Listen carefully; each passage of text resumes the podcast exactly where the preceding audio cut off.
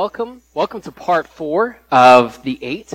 Uh, of and we are near the end of our series on becoming orthodox on purpose. If you are just joining us here for the first time, all three previous sessions are on YouTube if you want to check them out, because you're coming just near the end of our series as we are trying to become intentional about pursuing the ancient faith.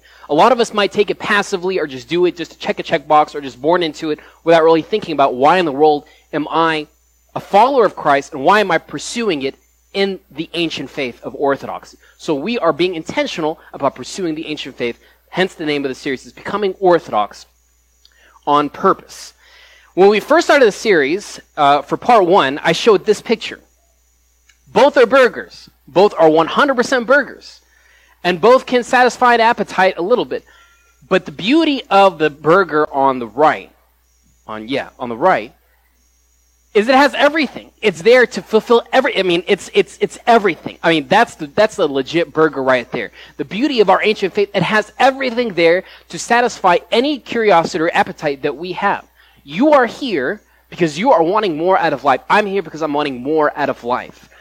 If I am pursuing a burger, if I'm wanting to get more out of life, why not go for the real thing? If both are the same cost, why not pursue the real thing, the full burger?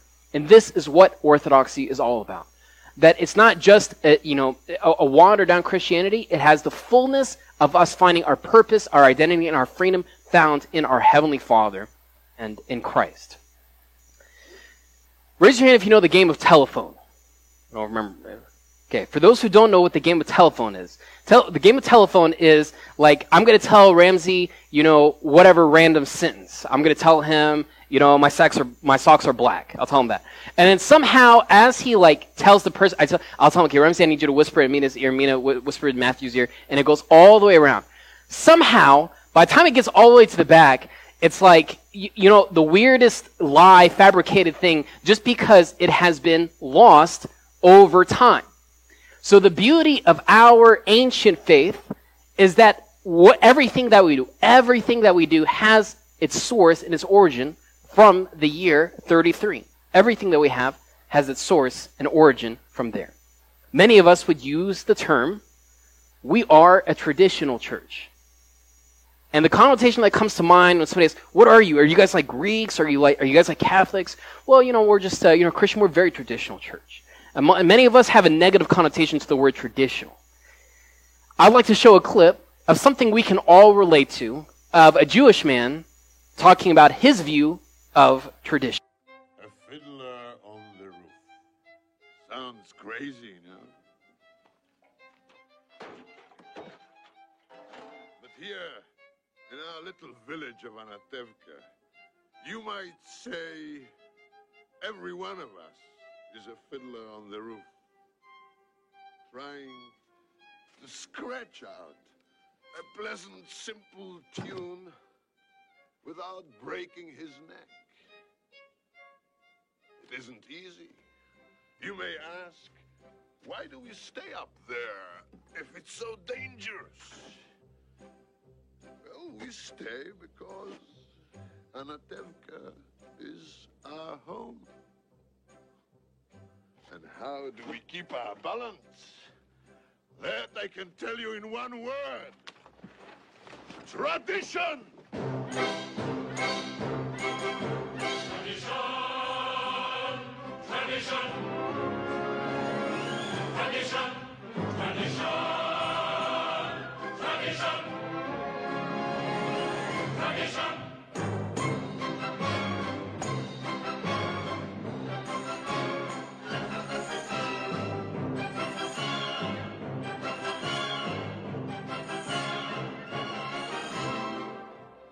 Of our traditions, we've kept our balance for many, many years.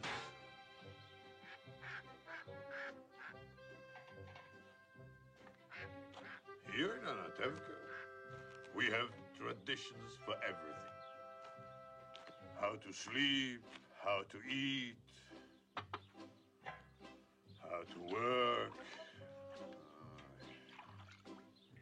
how to wear clothes. For instance, we always keep our heads covered and always wear a little prayer shawl. This shows our constant devotion to God. You may ask, how did this tradition get started? I'll tell you. I don't know. But it's a tradition. And because of our traditions, every one of us knows who he is and what God expects him to do.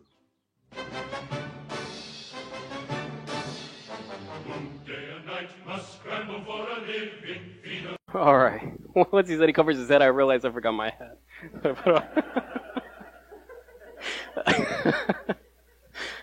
anyway, we can relate a lot to this guy. Once he said, um, you know, he's like, you know, I'll tell you why we do everything. Everything is because of tradition.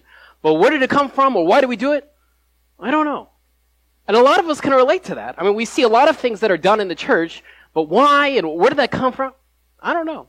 But there's one line at the end that I love that he said uh, in, the, in the movie. He says, But through tradition, everyone knows who he is and what God expects him to do. Through tradition, everyone knows who he is and what God expects him to do. Many of us, many of us, when we think of tradition, we're like, ugh, long, outdated, boring, unrelated. Every rite, every ritual, every tradition in the church is there to hold our hand and to guide us, to know, for us to know who we are and who God is to us. The church is there as our mother. Maybe you'll hear that the church being described in a feminine way because we use the imagery of God being our mother to hold our hand and to guide us and to knowing for us to, to, to bring us closer to God. The church as a mother would say, okay, you know what, this is, I want you to, when you talk to God, I want you to use the sign of the cross. This will help you be more engaged in prayer. When you come to worship, physically prostrate yourself because that will be something to do physically to remind yourself of something mentally that I'm nothing, that my, my identity comes from God. It's not my own logic. Maybe I need to put down my pride. So the church is holding our hand to give us these traditional exercises to guide us, to guide us. Many of us would, we mix tradition with everything. Like certain types of food for certain types of occasions, that's tradition ju- the same way that doing the sign of the cross is a tradition. And we kind of just mix everything all together. And when we kind of mix everything all together, it's hard to know what is cultural, what is true to the ancient faith, and what is tradition as par- being part of our church. And we kind of mix it all together. I'll tell you one thing that I thought was 100% like a tradition or a, uh, or a rite in the church. And it's this. Habibi, can you pray for us? Let those that didn't come this week come next week. Amen. I honestly thought this was the, the go-to prayer that you say when you're like in third grade in Sunday school. Is that you say, Lord, who didn't come this week, make sure they come next week. I noticed as a kid, everyone was ending their prayer that way, so I thought that was like the tradition of the church. That's an example of how tradition has been mixed in with a lot of different things, and we do not know what's true to the fullness of the church and what has just been added over time for cultural reasons or for other reasons. A lot of people, when they talk about tradition, will describe tradition in two ways tradition with a lowercase t and tradition with a capital T. Tradition has been the foundation of the church ever since day one. But when I say tradition, I'm talking about sacred tradition. Talking about sacred tradition. Once Jesus established the church, there were certain habits, lifestyles, exercises that people who follow Jesus would do in order to reach the fullness of life, in order for them to reach to being more like God. And those all became part of the traditional lifestyle of the church and became embedded into the church. Newsflash. The Bible did not come from the, from the heavens, from a cloud. The second Jesus ascended, all of a sudden there was a Bible like just glowing and it's all pure gold. And the disciples said, ah, now we know how to be a Christian. The biggest strides in Christianity, the biggest growth exponentially in the church existed when there was not even such a thing called the Bible. The biggest growth of the church occurred for 360 years without even a Bible. People had no idea what a Bible is. Because tradition was what was fueling the church for people to get more out of life and people who wanted to pursue Jesus in the first 360 years and even till now would follow the sacred tradition. If you get nothing out of this talk whatsoever, if you get nothing out of this talk whatsoever, everything, I, everything we're going to talk about for the next 15 minutes rotates around this one sentence. Sacred tradition is the most important catalyst to seeking the fullness of life. Sacred tradition is the most important catalyst in seek, to seeking the fullness of life. Not the Bible, not the Bible, but sacred tradition. Because this is what fueled the church for the first 360 years before there was such a thing as the Bible. Tradition is the most important catalyst for me seeking the fullness of life and for you to seeking the fullness of life.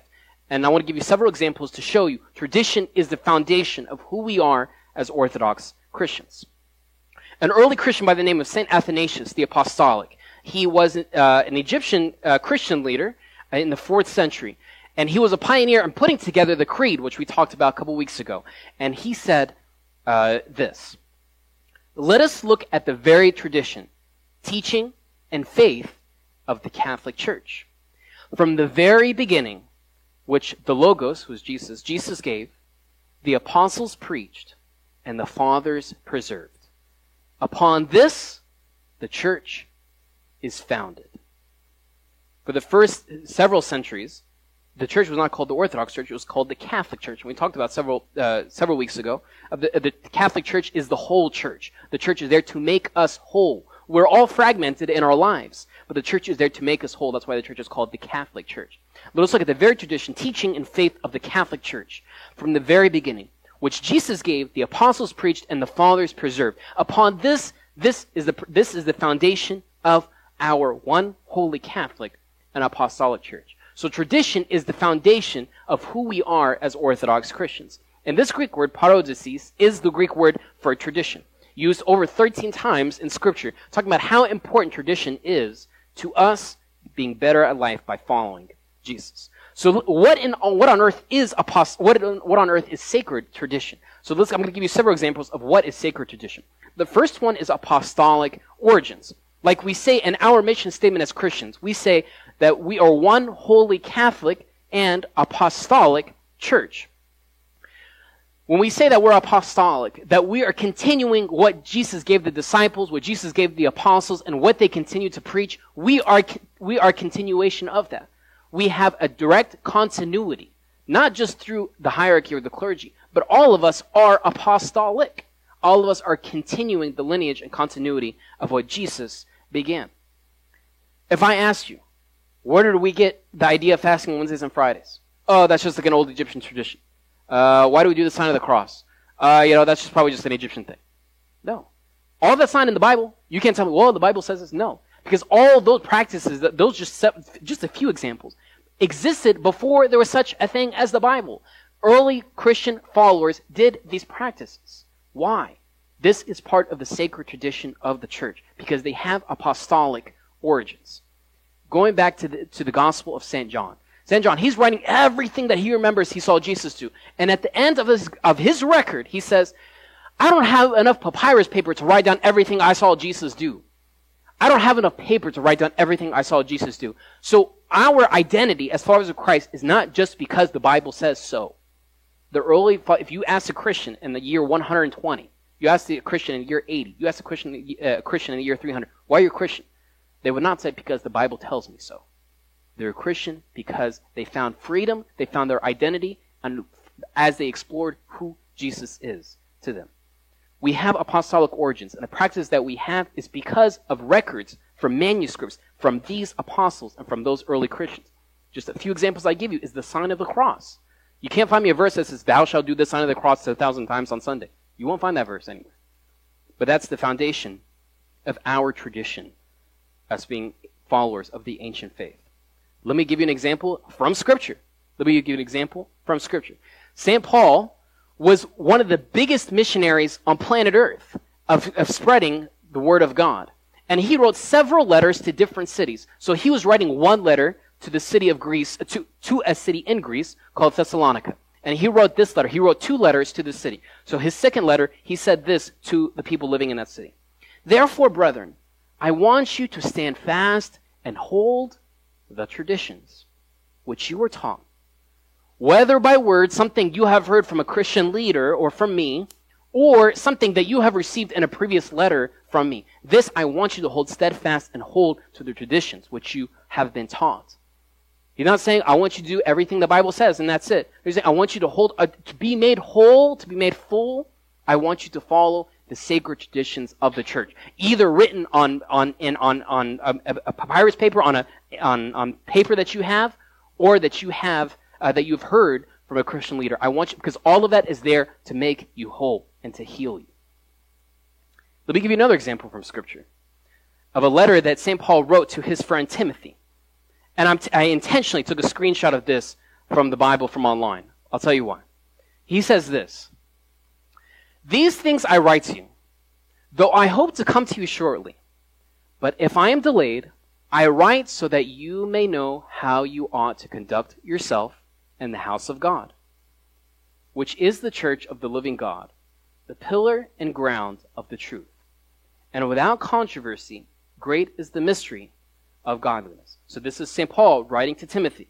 And then he, like, now there's this different format of this part where he says this God was manifested in the flesh, Jesus, justified in the spirit, seen by angels, preached among the Gentiles. Gentiles is anyone that's not Christian. Believed on in the world, received up in glory. Why on earth is this part of the verse written in that way?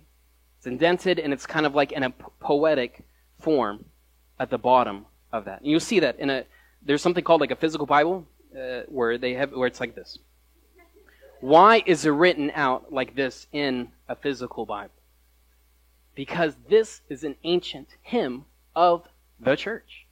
This is an ancient hymn of the church. That he was sharing with them a hymn that they said together in the Eucharist. This is what a lot of scholars say. This is why it's written like this. This is kind of like a condensed, like, abbreviation of who we are as followers of Christ. And it's written like this intentionally to show this is like an ancient hymn of the church. And this was written on a, a letter sent from Paul to Timothy in the early centuries before there was such a thing as the Bible. That is one aspect of sacred tradition, apostolic origins. The second one is patristics. Patristics is just a fancy word for church fathers, for church fathers. As the church began to, to grow, grow exponentially, a lot of the church fathers, the leaders, would write down their meditation and comment, commentary on different epistles and different parts of scripture. And they would have different meditations on various aspects. And for the church to know how should we interpret how the Bible should be put together, there's something called consensus patrum which is Latin word meaning taking the consensus of the church fathers. For us to know, like, what's an extreme view of this verse or an extreme view of that, there was a consensus between the early church leaders to know how should we view, what does this verse actually mean? What does this have to do with my life? And that view of how we should look at every verse came from the early church fathers of getting the consensus from the early church fathers altogether. This is a super fascinating part.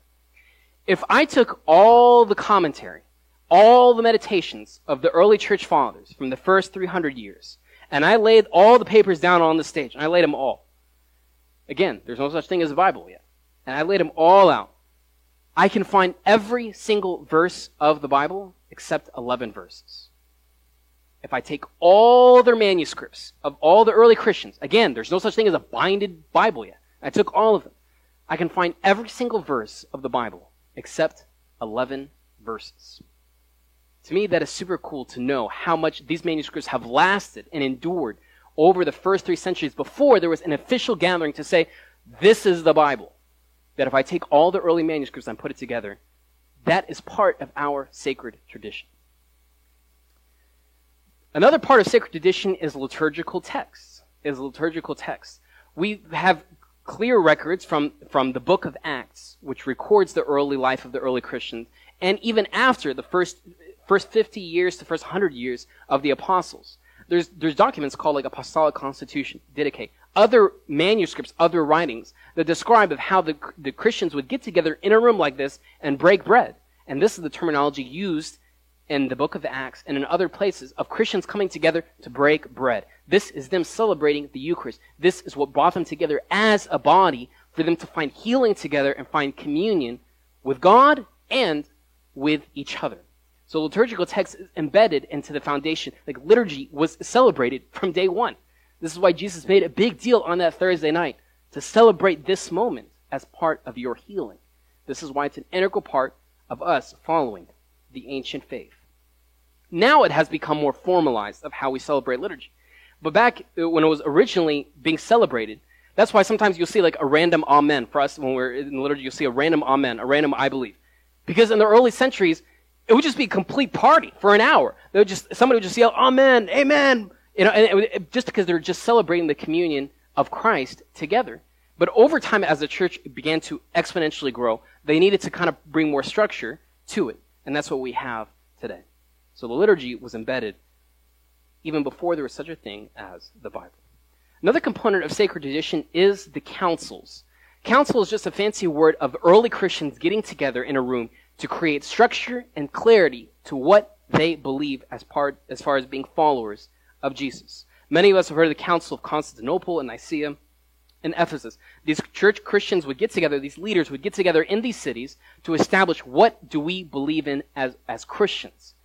And this has cr- helped us create structure and clarity of who we are as followers of Christ. So councils were, were, gatherings. It wasn't just an isolated person saying, uh, we should believe this from now on. Another person saying, no, no, no, we should do it. No, it was a group getting together as one body for us to determine and for them to be inspired by the Holy Spirit to know who, what is our identity as being followers of Jesus. Another aspect of sacred tradition is icons. Icons. Icons are not intended to look real.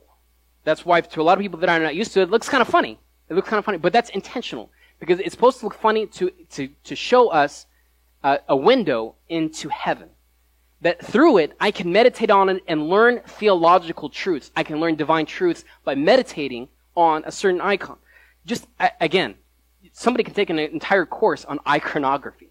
Just be able to understand the depth and beauty of the icons. But just taking one example, you'll see in many icons that the mouth is always smaller, that it's not proportional. Again, it's not supposed to be look realistic, but the mouth is always smaller.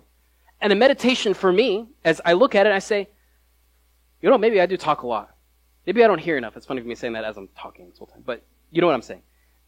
That maybe it's a meditation. Maybe I need to be more attentive to hearing His Word instead of always talking, talking, talking. So it's a meditation I can get from just meditating on an icon. An icon is a window into heaven and not just a realistic picture. But this is what the church used for early centuries, especially when a lot of people didn't know how to read. That they would become closer to God. They would know, they would find healing. They would find their purpose in life just by meditating on the icons as they came to church. Last component I would like to talk about as far as a component of sacred tradition is sacraments. Sacraments. Now we're going to spend a whole 30 minutes on this next Sunday as far as what are sacraments. If I ask many of you what is sacrament, many of you guys say, yeah, it's a mystery. Okay, what's a mystery? I have no idea. What are sacraments in the church? Sacraments, again, is something that's from, from day one that was used in the church. Sacrament is something that we see visible. It's something invisible working through something visible. Something invisible working through something visible. It's God's invisible grace working through a visible means something visible that points to something invisible. We'll talk more about that next week as far as what are sacraments to us and why is that such a big deal. I want to finish off with this quote by a, a Russian Orthodox priest as he talks about tradition. I love this, this quote. Tradition is not a principle striving to restore the past using the past as a criterion for the present. What is he saying? Saying it, it, tradition is not just it, it's something we have to, just because it was done in the past. We have to do it. Tradition, tradition. We, we've just been doing it all this way this whole time. This is why we do it. Tradition is not a principle striving to restore the past, using the past as a criterion for the present. Such a con- conception of tradition is rejected by history itself and by the consciousness of the Orthodox Church. Tradition is the constant abiding of the Spirit, and not only the memory of words. Tradition is charismatic, not historical event. Tradition is what flows through the life and spirit of the church. Does tradition manifest itself in di- different ways? Absolutely. But what's true is the spirit of our sacred tradition. Does that evolve? Yes. But the spirit of what tradition is and our sacred tradition, the foundation of this list, th- this is vital. This is the foundation of our ancient faith that has existed for 2,000 years. Not just because the Bible says, and not just because some random guy said we do this, we do this in church. No, but this is there to make us full. Sacred tradition is the most important catalyst for us to reach the fullness of life. This is what I want for all of us when we see the traditions of the church, that it's not just, uh, it's outdated, it's boring. But there might be something there for my healing. Who am I? I just got into the picture, whatever, how many years ago? But this has existed for 21 centuries. This has existed for, for, for ages. Maybe there's something there for me to benefit me, to, to give me healing. Let's stand up for a prayer. In the name of the Father, and the Son, and the Holy Spirit, one God, amen. Lord, there's a lot of things we don't understand. There's a lot of depth and richness in, in your church. But we know all of it is there to give us healing, all of it is there to edify us, all of it is there to bring us closer to you.